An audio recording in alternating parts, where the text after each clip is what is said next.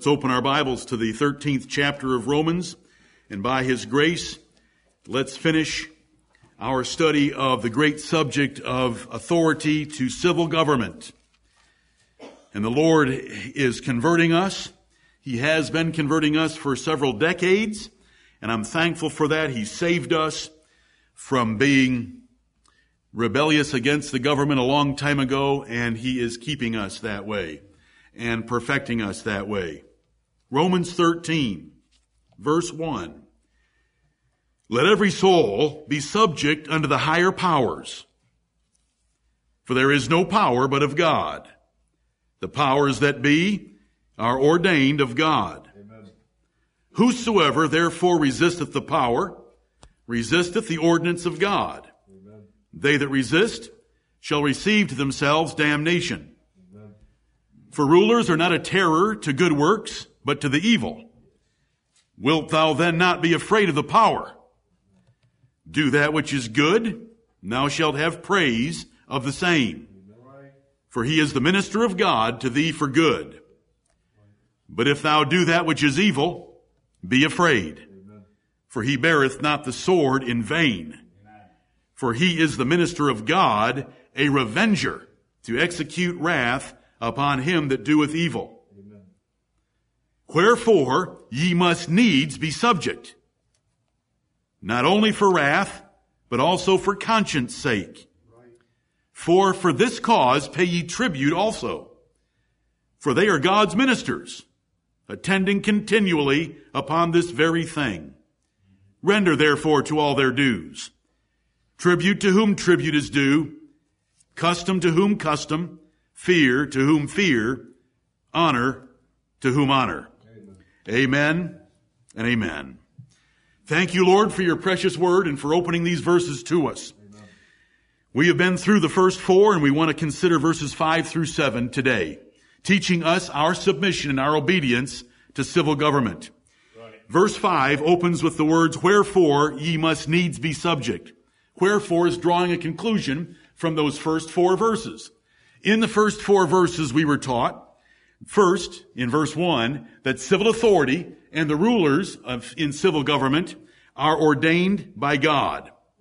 And that's powerful right there that God is the one that invented, God is the one that designed civil government. Without civil government, the world would implode in wickedness because there wouldn't be a, a restraint against men stealers and murderers of fathers and of mothers if it wasn't for government. Civil government protects us from each other and it blesses us with prosperity and protection for international trade, for commerce and business, for us to prosper. Second, in verse 2, those that resist civil government and the rulers are resisting the ordinance of God and they're going to bring upon themselves damnation. That word damnation we understand to be judgment, punishment, even capital punishment or execution by the civil ruler. Because if you disobey, he is God's minister to bring revenge on your life. He is God's minister. Three times in these seven verses, civil rulers like Nero, civil rulers like Adolf Hitler, civil rulers like Mao Zedong, civil rulers like President Barack Obama are God's ministers. Right. And we're supposed to submit to them. In verse 3, we submit to them because they are not a terror to good works. If you obey them and keep their laws, they'll praise you and reward you and protect you, and you can benefit under their rule, including the men that I just listed. It was the ones that didn't want to keep the laws of those governments that were punished. Verse 4 says, He is the minister of God to thee for good. And we understand that good to be civil good. We understand the good works of verse 3 to be good works of citizenship. And I hope that the young men in this assembly have heard and understood the interpretation of verses 3 and 4 so they cannot be misled by those who hate civil government and will devise any sort of way to escape the authority of this passage. I hope that you'll remember in the first clause of verse 3, there are three errors made. For rulers are not a terror to good works. Remember, some take the word rulers and make it gospel ministers. That these seven verses are talking about preachers. which it is not at all. It's talking about civil government. But that's a heresy. And that's an effort to avoid the force of the passage. It then says good works. And they make those good works all sorts of different things. Constitutional good works, moral good works, biblical good works, Christian good works, and it's none of those things. It's civil good works. The governments that I listed, the governments in the history of the world, even the governments that are described in the Bible outside of Israel, God never raised up governmental rulers to promote his religion. God raised up civil governor, civil government and civil rulers in order to protect us from murderers, thieves, contract breakers, foreign armies, and so forth for us to enjoy peace and prosperity under their rule. That's the second error they make by modifying the word good works and taking it out of this passage and making it something that it is not in order for them to condemn officials who are not promoting Christianity. God never intended for kings to promote Christianity. If there is a king that promotes Christianity, he is showing great and abundant mercy toward us. Right. And it is very rare in the history of the world that there has ever been a Bible Christian ruler over a nation. And don't refer to the man that gave us our King James Bible because he had no use at all for Baptists and he had them put to death and he had them imprisoned. The third thing they do in that first part of verse 3 is they make it a conditional if statement. If rulers are not a terror to good works, and if rulers are a terror to evil works and so forth, they make it a conditional statement like a litmus test which is a political test to see whether they're going to obey or not. And then it's up to their judgment. Well, I don't think our government is fulfilling verse 3, therefore I don't owe it any responsibility. But this is not an if conditional statement. This is not a litmus test. This is an absolute statement of all civil governments. All civil governments are not a terror to good works when the good works are rightly understood as the good works of citizenship all conservative commentaries in the past, and when I say in the past, I mean before the 19th century, all understood exactly what I'm preaching to you. It is only in this late day of rebellion against government that men come up with ideas to twist verses like this. All our fathers understood this in the faith. Yep. I hope you remember those things. He's the minister of God. In verse 4, it says he's the minister of God to us for good. And this past Wednesday evening, we considered many of the benefits and blessings that we enjoy under our government. But if you do that which is evil, you know, if you're going to sin and rebel against government authority, then you should be afraid because he is not bearing the sword in vain. He has the right and the authority and power of capital punishment. He can roll the tanks in the streets. He can cut your head off. It doesn't matter whether he uses a guillotine, a sword, lethal injection, or electrocution. God gave the civil authority the power of life or death in order to ensure pagans all getting along with each other. Right. And so we have ourselves at verse 5. Wherefore, based on those things, ye must needs be subject. There is a must involved because it's God's ordination and damnation is the result if you don't obey. Wherefore ye must needs be subject. You know, he started off this passage by giving a, an axiom and a commandment. Let every soul be subject unto the higher powers. He starts with the commandment, then he backed it up with four verses of reasons, and then in verse five, he's drawing his conclusion again, which is the same as his opening commandment, Wherefore ye must needs be subject. Now that I've explained to you why you should be subject, ye must be subject. You need to be subject. You must be because damnation's gonna come if you don't. It's God's ordinance that you're resisting. You need to be subject to it. You can, you can grant yourself peace and safety and protection in the praise of the ruler if you'll be in subjection. And so we have this opening clause of verse 5. Wherefore ye must needs be subject. And to subject yourself under them is to submit to them and let them have their way. Let them legislate their laws. Let them execute those laws. Let them interpret their laws. You pay their taxes. You give them the fear and honor they deserve and you obey them. Keep their commandments. That's what it means to be in subjection under them. And we even to this day call those that are under a king his, his subjects because they're in subjection under him. Wherefore ye must needs be subject. Now in this fifth verse, the apostle is going to summarize the first four into two categories. Wrath and conscience.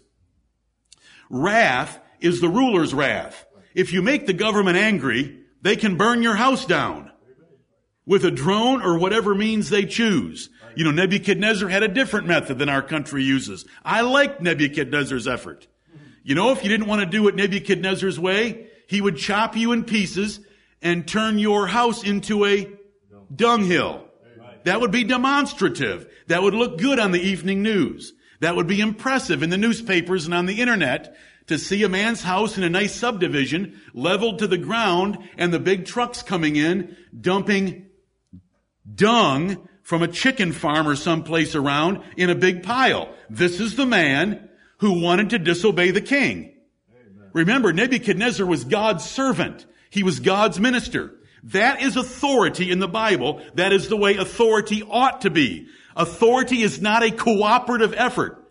Authority is an independent effort by someone that God has put in an office to make decisions for others. And it affects all five spheres of life for us.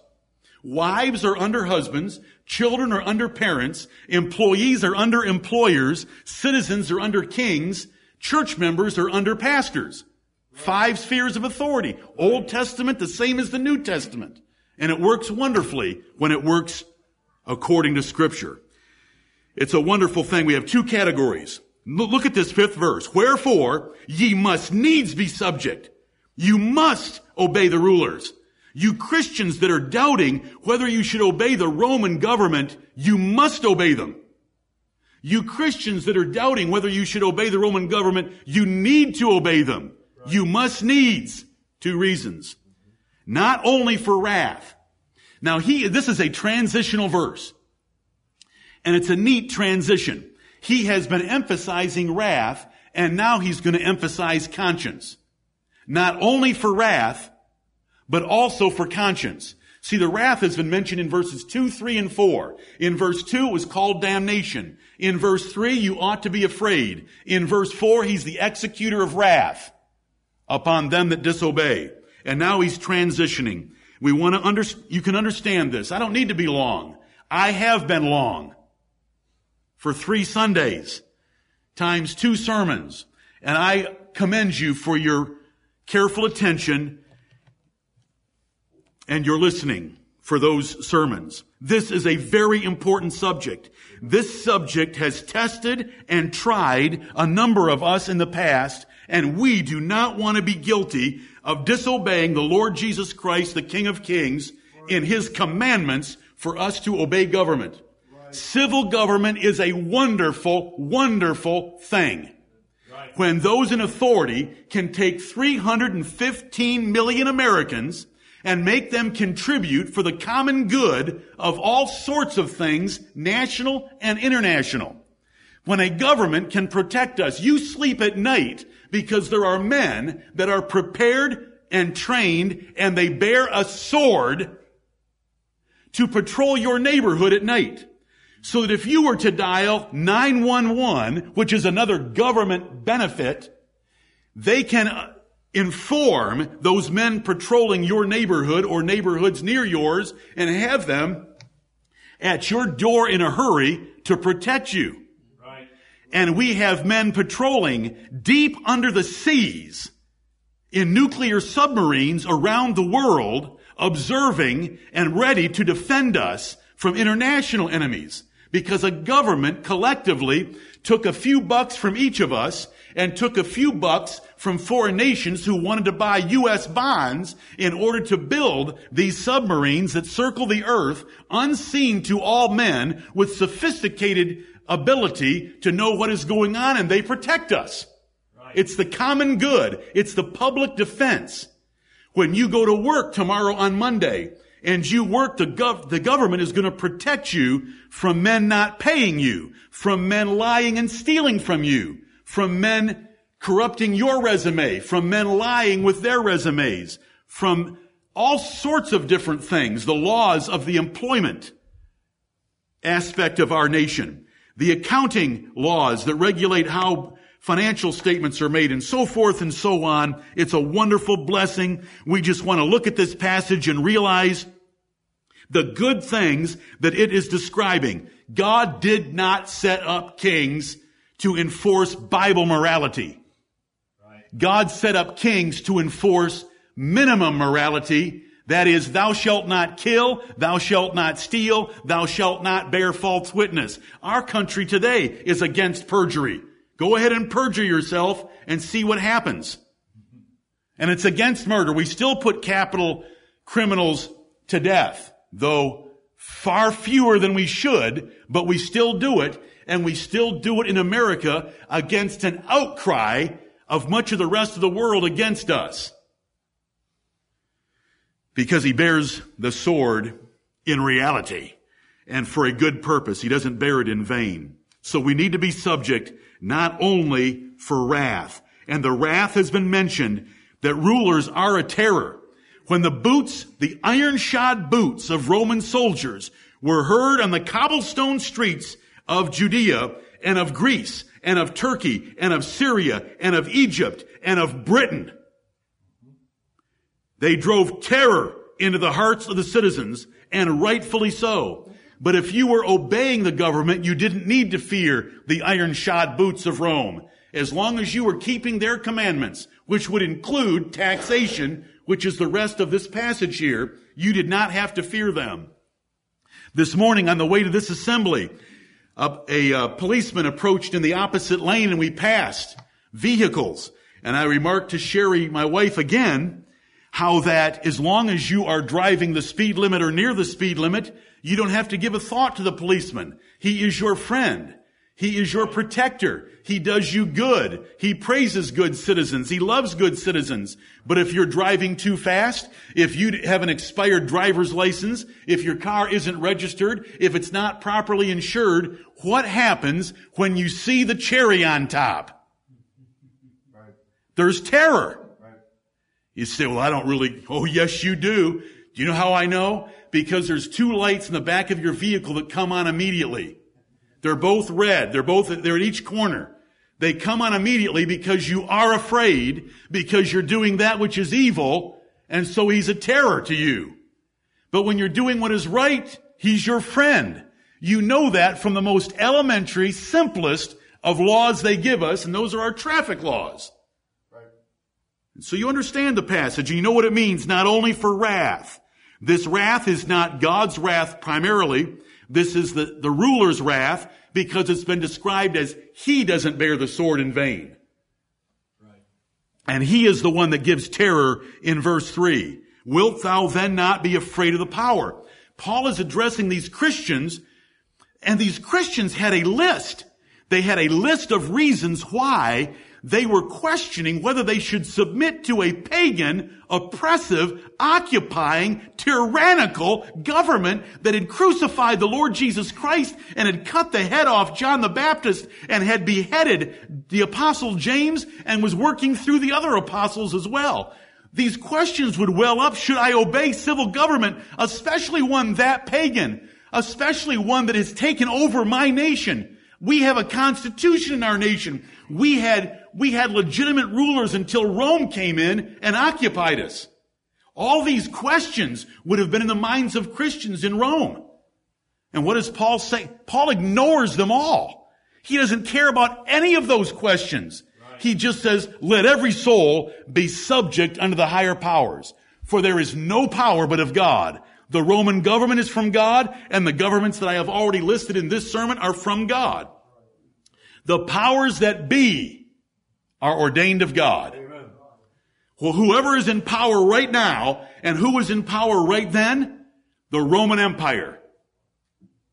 Submit. Be in subjection. And the first reason was wrath, and then for conscience sake. It's conscience sake because it's out of faithfulness to God. Amen. God ordains civil authority, so when you obey the civil government, you are obeying God. If you resist the civil government, you are resisting the ordinance of God. Verse 2. So we do it out of conscience toward God. Turn to 1 Peter chapter 2, keeping your place at Romans 13, of course, but come over to 1 Peter 2 because it explains it a little more thoroughly. And I have been over this many times before, but I want to brand this into your minds so that you'll never forget 1 Peter 2 and how well it explains our obedience to authority that does not conduct itself rightly. Because it doesn't matter. Whether someone in authority does what they're supposed to or not does not affect your duty toward them at all. They, in their position of authority, do not answer to you at all. They only answer upward to God. And by you obeying their commandments for you, you're not endorsing their sinful lifestyle or any other aspect of their wrongdoing. The best example on this point is Matthew 23, and I know I've turned you to 1 Peter 2. Just remember, Matthew 23, verses 1 through 3. Matthew 23 is a chapter dedicated in the Bible for the Lord Jesus Christ to rip and destroy verbally and condemn the Pharisees, the religious leaders of the most conservative denomination of the Jews. He ripped them in Matthew 23. Woe unto you serpents! Woe unto you vipers! Ye shall receive the greater damnation. How shall ye escape the damnation of hell? He rips them. But he opens up Matthew 23 in the first three verses by saying to his disciples, obey them. Obey the Pharisees. Now wait a minute. That's a contra, it is not a contradiction whatsoever. It is only a contradiction in your mind because you misunderstand authority. They were wicked. In their personal lives, they were wicked. In their religious lives, they were wicked. They gave commandments and they didn't keep them. They wouldn't even lift their finger to bear the burdens that they put upon other men's shoulders. They were hypocrites. They were liars. They were frauds. They were enemies of true religion. Do you understand that? That's what Matthew 23 is all about. And yet, obey them. What they say to do from their position of authority, keep those commandments. This is so precious to help you get over the hurdle of thinking, well, if I, if I obey them, then I'm endorsing their hip. No. Their hypocrisy is between them and God. They never, no one answers downward. You know, you have been taught that in some of your degree, some of your classes in school possibly, and Americans are deceived to think that, but authority does not answer downward. Authority answers upward. Right. Who is the head of the husband? Christ. Who's the head of Christ? God. Who's the head of the woman? The man, the husband is. Is the wife the head of the, the husband? No. He answers upward. She answers upward. All spheres of authority. But that, that passage about the Pharisees is just sweet to help us understand and lay hold of the fact, though Jesus Christ, right in the very same context, criticized them and he just lists all the bad things that they were doing in their personal lives and in their religious lives and their hypocrisy and how they didn't even do what they commanded others to do, but he said, obey them because they sit in Moses' seat. Right. 1500 years earlier, Moses had designated 70 elders to take care of him by the advice of Jethro, his father-in-law, because he was going to wear out. Jethro said, you're going to wear out, son, if you don't get some helpers to take the little matters.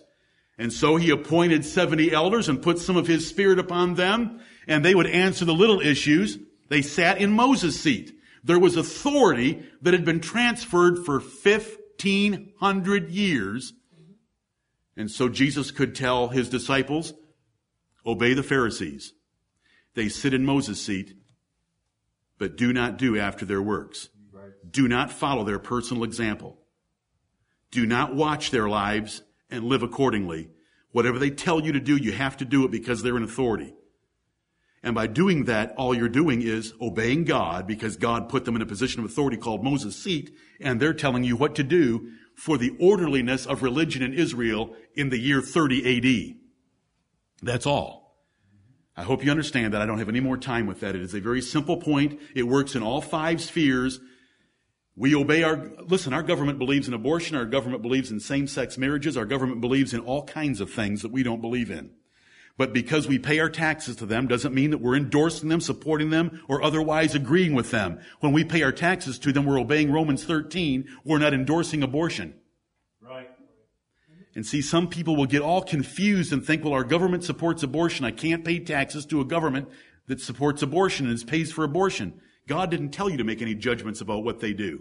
They can do whatever they want to with that money. And do you know who they're going to be responsible to? Not you. God. If you think they're responsible to you, then just make sure you vote next time, and your one vote out of 315 million should carry the day.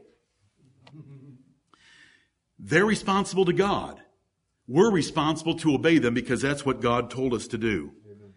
We're at 1 Peter. It helps us understand the conscience aspect of submission. Remember, there's two reasons that the apostles given, and that is wrath, the government can punish you, and conscience, because God wants us to submit, so we submit to honor Him. I want you to be familiar with these passages, and I know I'm repeating myself a little bit, but look at verse 13, and I'm going to read five verses. It sounds so familiar. Should it sound familiar? Should Peter the fisherman sound familiar to Paul the seminarian? Of course. Why? Because there's one Holy Spirit that wrote this book. For the prophecy came not in old time by the will of man, but holy men, plural, spake as they were moved by the Holy Ghost, singular. Beautiful. Submit yourselves to every ordinance of man for the Lord's sake. 1 Peter 2.13, whether it be to the king as supreme, or unto governors as unto them that are sent by him for the punishment of evildoers, and for the praise of them that do well. Does that sound like Romans 13? It sounds exactly like Romans 13. For so is the will of God. See? This is why we obey. That with well-doing ye may put to silence the ignorance of foolish men. Those are pagans that would have accused the Christians of being of rebellious sort. As free, and they were free because we're part of another nation. As free and not using your liberty for a cloak of maliciousness, but as the servants of God. God has told us, though we are His children and part of His nation, that we should pay taxes to the nations that we're citizens of while we're here in this world. Honor all men, love the brotherhood, fear God, honor the king. Does that sound like Romans 13 verse 7? And here it is verse 17 here. Okay, let's move on into servants. Verse 18, servants, be subject. Does that sound familiar? Make yourself a subject to your boss. Submit to your boss. Servants, be subject to your masters with all fear. Not only to the good and gentle, but also to the froward. It doesn't matter if you're working on a job and you have a froward that is an obnoxious, noxious, wicked, evil, bad, naughty boss. He doesn't keep his word. He's cruel. He makes fun of you. He promotes others past you, whatever the case might be. Not only to the good and gentle. And see, there are governments that are good and gentle, and there are governments that are froward. It doesn't matter. There are parents that are good and gentle. There are parents that are froward. It doesn't matter. It doesn't have one whit of effect on those under the authority. They still obey. It doesn't matter at all. And the Bible just repeats this for us. And I love 1 Peter 2. I have used it so many times over the last three decades to explain submission to authority. Well, if he would just do such and such better, I would submit. You're a fraud. You're a rebel. That is not taught anywhere in God's word. Servants, be subject to your masters with all fear. Do you reduce your fear if your boss is froward? No. It's all fear to either kind, the good and gentle or the froward. Verse 19, for this is thankworthy if a man for conscience toward God endure grief, suffering wrongfully. What we are dealing with here is not a good and gentle boss, but a froward boss, a bad boss, a wicked boss, by God's definition of the terms. He's bad. He doesn't keep his word. He mistreats you so that it can say in verse 19 that you are enduring grief. You're suffering pain. You're being hurt. You're being hurt on the job. You're enduring pain. You're enduring grief. You are suffering. And you are suffering wrongfully. He's wrong. You're right. He's doing something wrong. You're doing something right. And when you do something right because he's wrong, he punishes you for it anyway, and you're enduring grief. I am repeating myself through these words because I want, this is the word of the Lord. This is God's religion. This is Jesus Christ's religion. This is how authority works because there is only one perfect authority figure and that is God himself and his son, the Lord Jesus Christ. Every other authority person is imperfect. Meaning he's never going to be perfectly good and gentle. Meaning he's never going to satisfy what you expect out of a good boss, good parent, good husband, good pastor, or good king. It doesn't matter. You obey him anyway. Imperfect authority, practiced like a Christian, is wonderful. Even though it's not perfect. For the, oh, verse 19 is so good. He's enduring grief. He's suffering wrongfully. Sometimes that happens in our government. Sometimes a wife experiences that because her husband's in a bad mood, because her husband's just a pig. Oh. Well, you know what I mean. Yep. You know, sometimes children have overbearing, harsh, critical, negative parents. Sometimes you work for a boss that way. Sometimes a pastor's that way, impatient, overbearing, critical whatever the case might be, all these rules the Bible gives us for authority apply to all five spheres. Right. And so you're enduring grief, you're suffering wrongfully, but how do you do it and why do you do it? You do it because of conscience toward God. You know that God gave you that boss. And you know that the Bible says to be subject to that boss with all fear, even though he's not good and gentle, even though he is froward, you are subject to him with all fear. And this is thankworthy. This shows a man with character. This shows a real Christian. This shows a man who is able to submit to authority that is imperfect and to do it cheerfully. And he is deserving of praise and honor in the, in the halls of Christendom because he's obeying a froward boss or we're submitting to a froward government or you're a wife submitting to a froward husband or you're a child submitting to a froward parent. This is thankworthy. It shows real character. If you only submit and you only choose to get along with the good and gentle authority figure, you are nothing. You are a lazy, good for nothing, worthless piece of garbage. Right. You haven't done anything.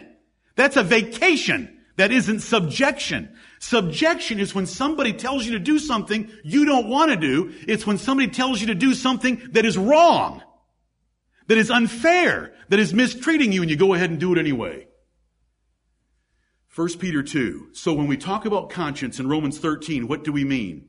We mean that because God set up this authority, we do it out of conscience toward God. Right. You know, in the, in the first five verses, it was about civil government. We're free. I have a different king. We have a different king. Amen. And we're free. But we don't use that liberty for maliciousness to be seditious or rebellious as citizens. Right. We submit because God told us to, because God ordained the powers that be. Right. There's no power but of God. Right. And so then it moved from that down to submitting to a boss. Well, what about when they're froward? You know, I love a good and gentle boss. You know, the boss I had before this boss, he was good and gentle and it was easy to submit to him. Well, that's why it doesn't count. You didn't really submit to him. You guys just got along because you were buds. And so the Lord comes along and says, well, what if you have a really bad one and you're enduring grief and suffering wrongfully? It's wrong what's being done by the one in authority over you. It's wrong. I'll admit that. I'm wrong sometimes as a husband. I'm wrong sometimes as a parent. I'm wrong sometimes as a pastor. And I never had a husband, but I've had a father and sometimes he was wrong. And I've had bosses and sometimes they were wrong. Does any of that alter the duty of those under authority? None. And you can only show that you have real character and you're a real Christian and you really want to do what's right by submitting to someone doing wrong over you. Go back to Romans chapter 13. This is, it's the whole word of God. And if you don't get a hold of this, you're going to be frustrated your entire life because guess what? There's no perfect parents, there's no perfect husband, there's no perfect pastor, there's no perfect government, and there's no perfect boss. And you're in trouble. But we don't have to be in trouble because God's given us an answer for imperfect authority. Are there moody, are there moody fathers? Are there critical fathers? Are there nitpicking fathers? Are there critical fathers? Are there fathers that never encourage their sons? Yes, yes, yes, yes, yes, yes, yes. What else is new? You submit anyway.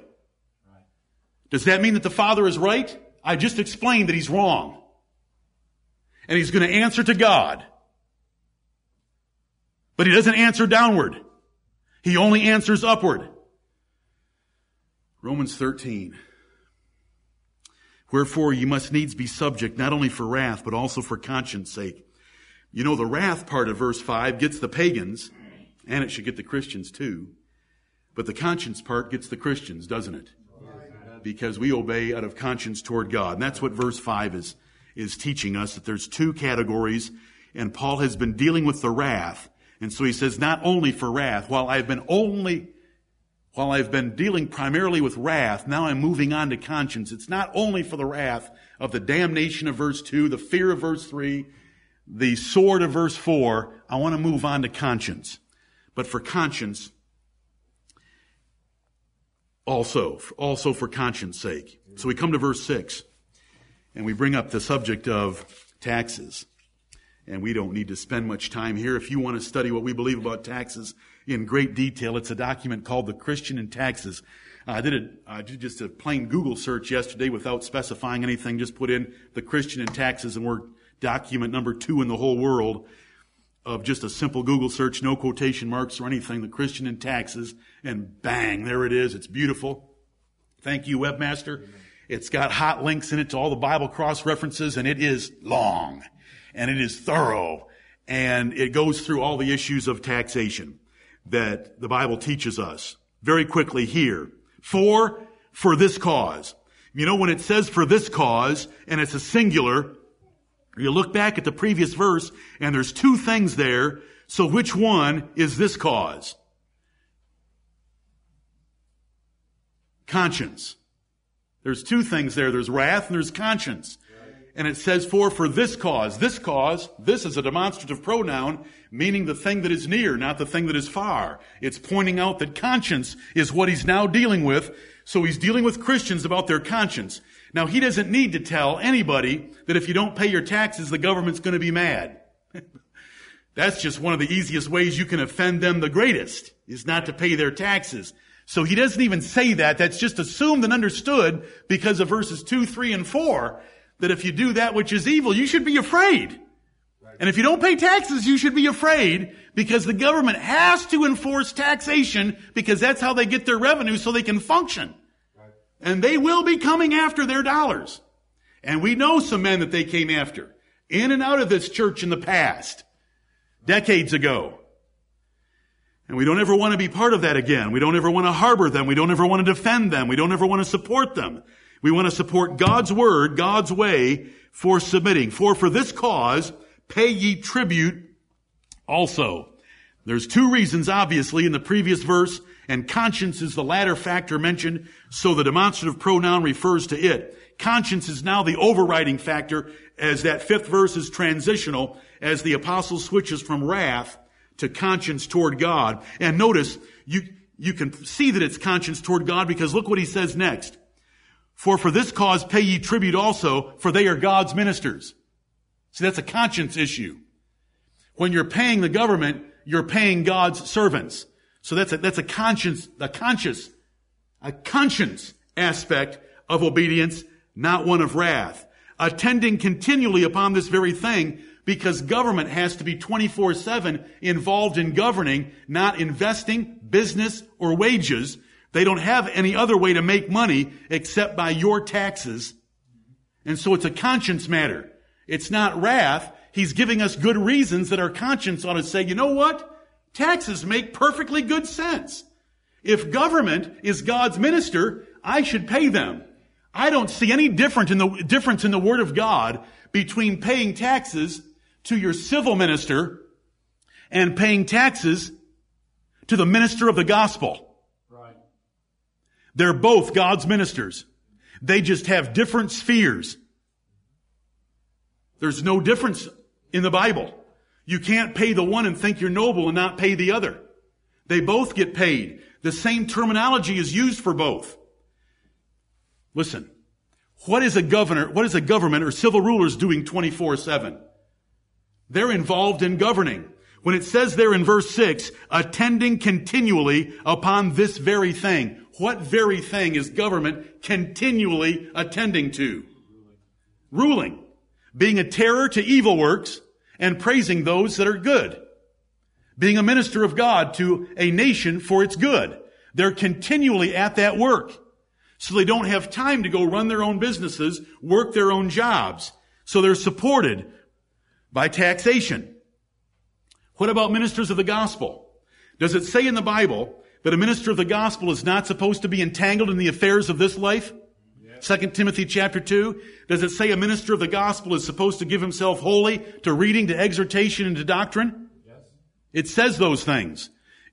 A minister, a religious minister, gives himself 24-7 to studying God's word and preparing and answering and being ready to exhort, teach, rebuke, warn, and lead a church. He doesn't have time to go work the carnal, a carnal secular job.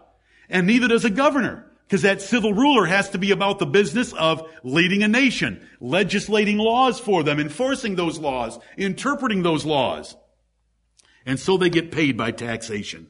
And it makes perfectly good sense. For for this cause, this, this issue of conscience, pay ye tribute also, for they are God's ministers.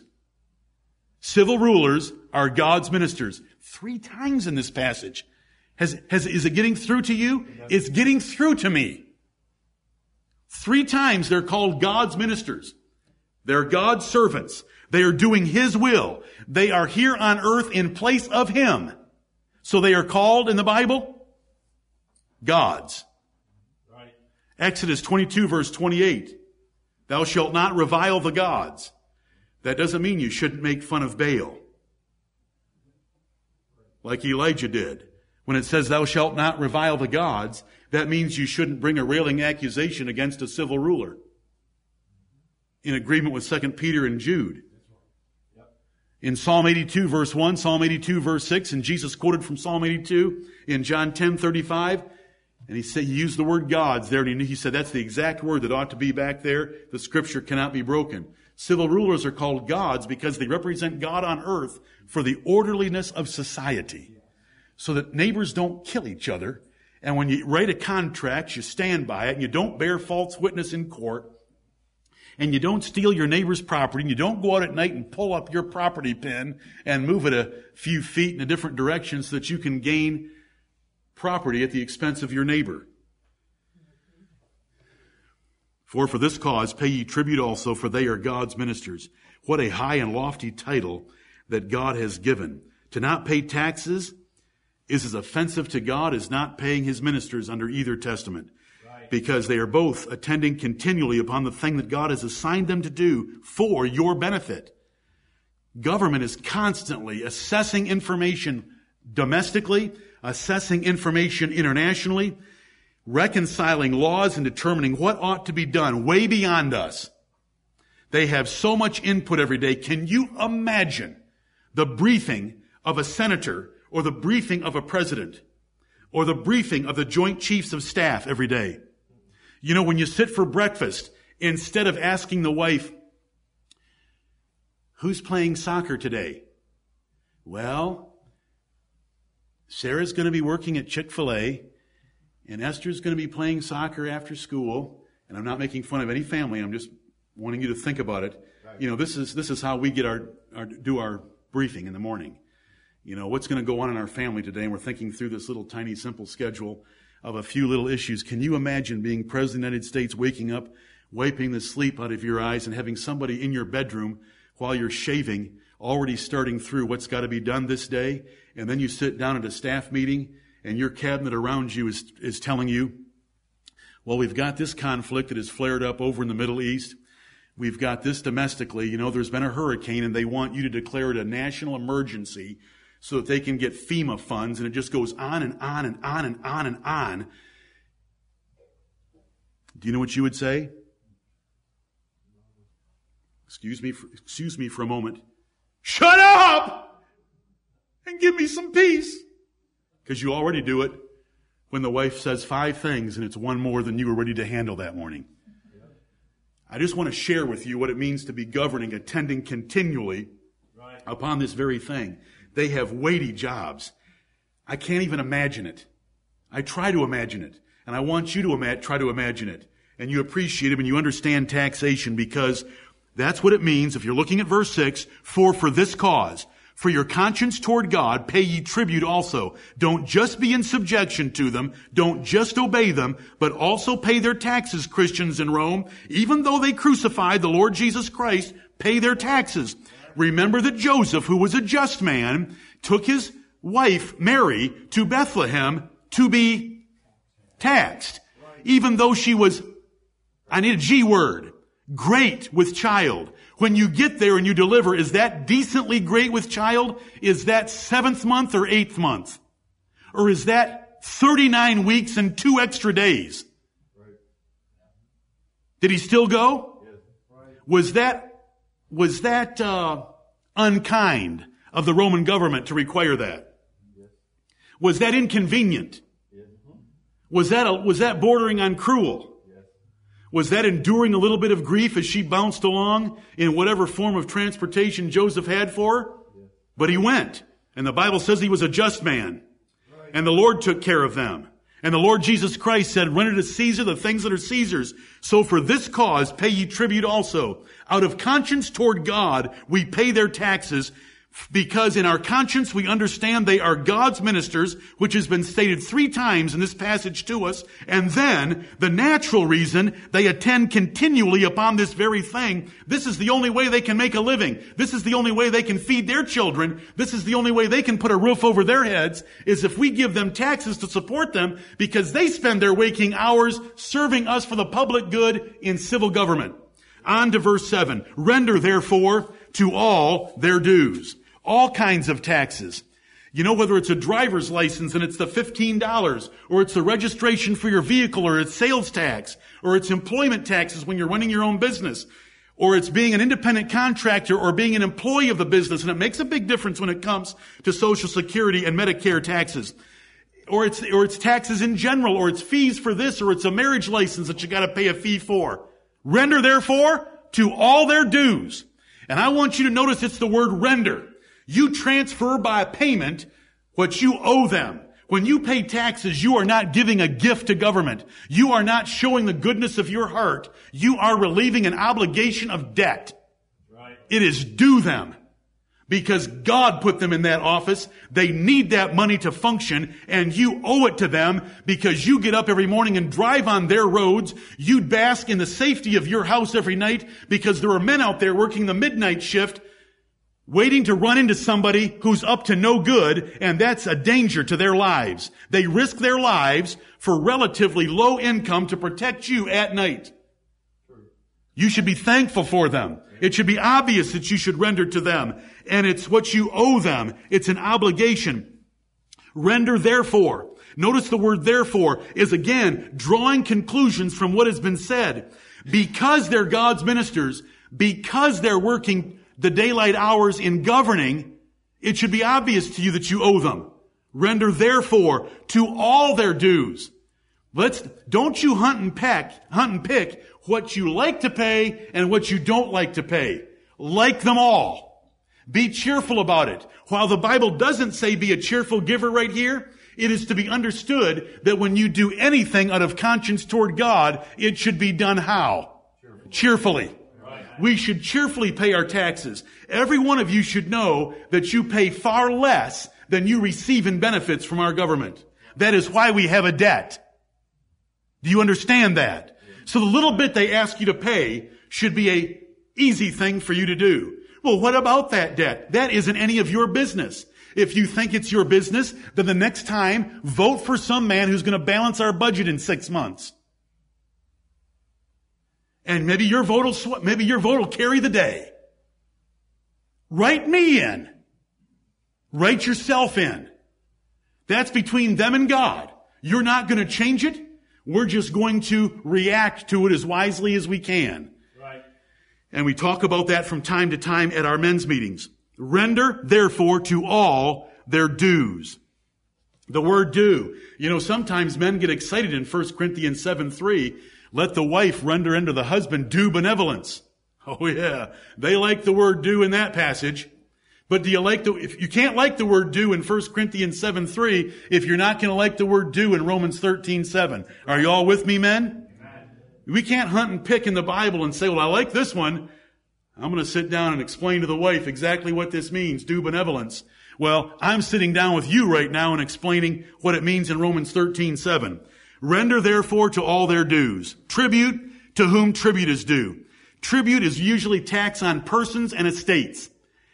You know, sometimes in the Bible, tribute was one nation paying a payment to another nation in lieu of surrender and submission.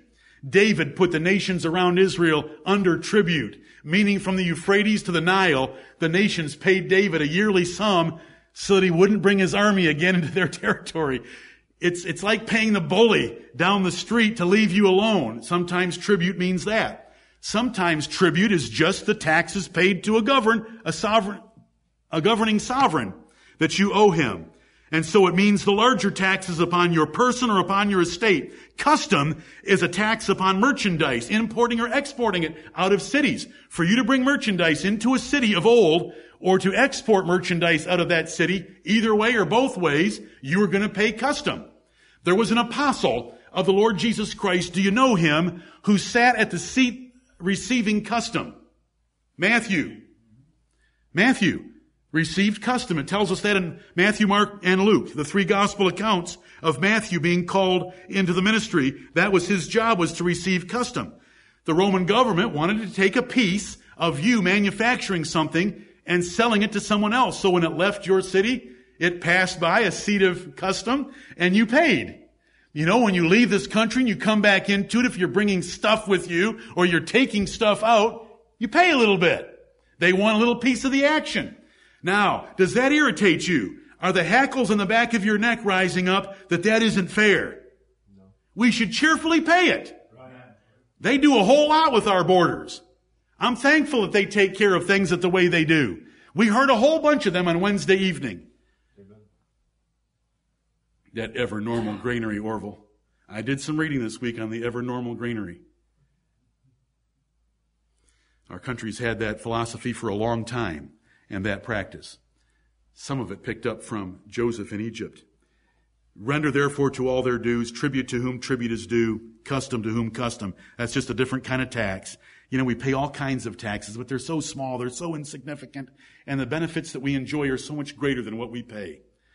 We should just be thankful. We should pay them cheerfully. We should pay them out of good conscience toward God. And of course, we should pay them because the IRS can audit you. That's the wrath. Listen, brethren, when you get down to that time at April 15th, and you read that sentence at the bottom of the of your tax return, that you have told everything, and it is the whole truth and nothing but the truth, so help you God, basically, and you sign your name, you know what? You're trembling a little bit when you do that because that's the authority of the government. And the IRS can audit you and come in and lay fines and interest on you because you haven't done it the right way. So we want to do it the right way. We want to do it the right way cheerfully. They are the taxing authority. It doesn't matter whether you think they're constitutional or not. It doesn't have anything to do with anything at all except that you are a rebel and God will punish you. And they will punish you when they get wind of it and decide that you are worth it to them, but you're probably so small they don't care. But God does care because you have such a rebellious attitude. Taxes are a blessing they should be paid as, as cheerfully as we pay God's minister to study the Word of God and preach to us because they're God's ministers.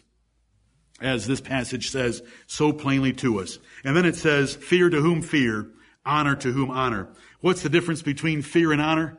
Fear is, is due the king or the magistrate, due to his authority, and honor is due to them both for their dignity. The, the distinctions are very minor. Fear has a measure of anxiety and dread because you know that they can hurt you. So you fear them. But you know, when you're doing what is right, you don't fear them in some, in some timid, fleeing way. You just don't want to do anything to displease them because you stand in awe of them and you submit with awe and reverence because of the authority they have to hurt you. So fear should be given to those that deserve and have fear. Do them. Policemen deserve our fear. You should never be snotty or haughty or rebellious to a policeman. Well, I've got my rights. I hope he tramples all over them and hits you with the butt of his gun right between the eyes. Because that is a terrible job that they have to have to enforce law on a nation that is lawless and thinks that they have so many personal rights. We have a proper recourse if we think that we have had our rights violated. And if you think you have your rights violated, then pursue them legally. And you'll find out that you probably don't. But we give fear to whom fear and we give honor to whom honor. That honor is in our thoughts. That honor is in our words. That honor is in our gestures.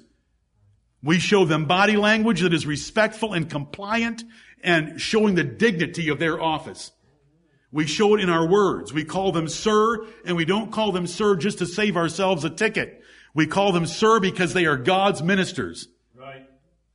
And we honor them, and we fear them, and we are intimidated by them, and we show some of that. You know, we expect our women to be shamefaced and modest and we expect our employees not to answer again. And we expect them, our women to be quiet.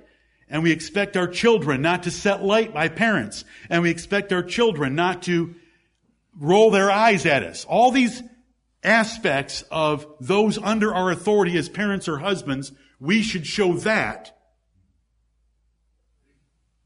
to civil authority, right. to rulers. Those rulers could be the executive office, policemen, are part of the executive office, part of the executive component of our government for the enforcement of laws. You know, we write letters and address it as the honorable so and so. And there's titles for each of those men. We want to use those titles. Right. O noble Felix. Where does that come from? O noble Festus. Where does that come from? O noble Theo, O most excellent Theophilus. Where does that come from? Out of the pages of scripture. Mighty apostles showing honor to an office that they did not hold that was over them in civil matters. This is Romans 13, 1 through 7. Brethren, we want to be faithful to these things the Lord has shown us. We want to do them cheerfully. The apostle Paul would say when he's before Felix, we accept it always, and in all, this is Tertullus. We accept it always and in all places, most noble Felix, with all thankfulness. The apostle Paul would say moments later, for as much as I know that thou hast been of many years a judge unto this nation, I do the more cheerfully answer for myself, showing honor to political offices, though in religion they differed greatly, though in the application of politics they would have differed. Though he was the mighty apostle to the Gentiles, he showed his submission. I am not mad, most noble Festus, but speak forth the words of truth and soberness. Do you think the apostle should have cut loose when Festus said that he was mad and his much learning had made him mad? No, we don't do that as Christians. You know, if you wonder about Mordecai, I've already explained that, that Haman was an Agagite which was a descendant of the king of the Amalekites that God had a perpetual indignation against. Elisha did not speak disrespectfully of Ahab or Jehoram because he was God's prophet, reminding them of their wickedness before God. When John corrected King Herod, he did not bring a railing accusation. He simply said, you shouldn't have your brother's wife. And he was God's prophet. Jesus called Herod a fox. He was prince of the kings of the earth. When God gives you that title, you can call a king a fox. Right. If you know the faults, weaknesses, or offenses of a ruler, then honor him for his office. And you're always going to know those things. Throughout the Bible, David knew that about his own office of king. Although my house be not so with God. After describing a perfect ruler. Doesn't matter at all. You're still under authority, and they only answer upward to God. you do not have the freedom of speech against authority. You can't curse them in your thoughts, can't curse the rich in your bedchamber, can't speak evil of dignities, can't bring railing accusations against them. The angels don't even do it. And they're far greater in power and might. Since much of Romans 13, 1 through 7 is going to have witnesses in the world, people are going to see us, how we submit to authority, how we submit to husbands, fathers, bosses on the job in the government, how we speak of the government, how we pay our taxes, how we talk about taxes, how we do those things. This is an opportunity for us to show our religion. Right.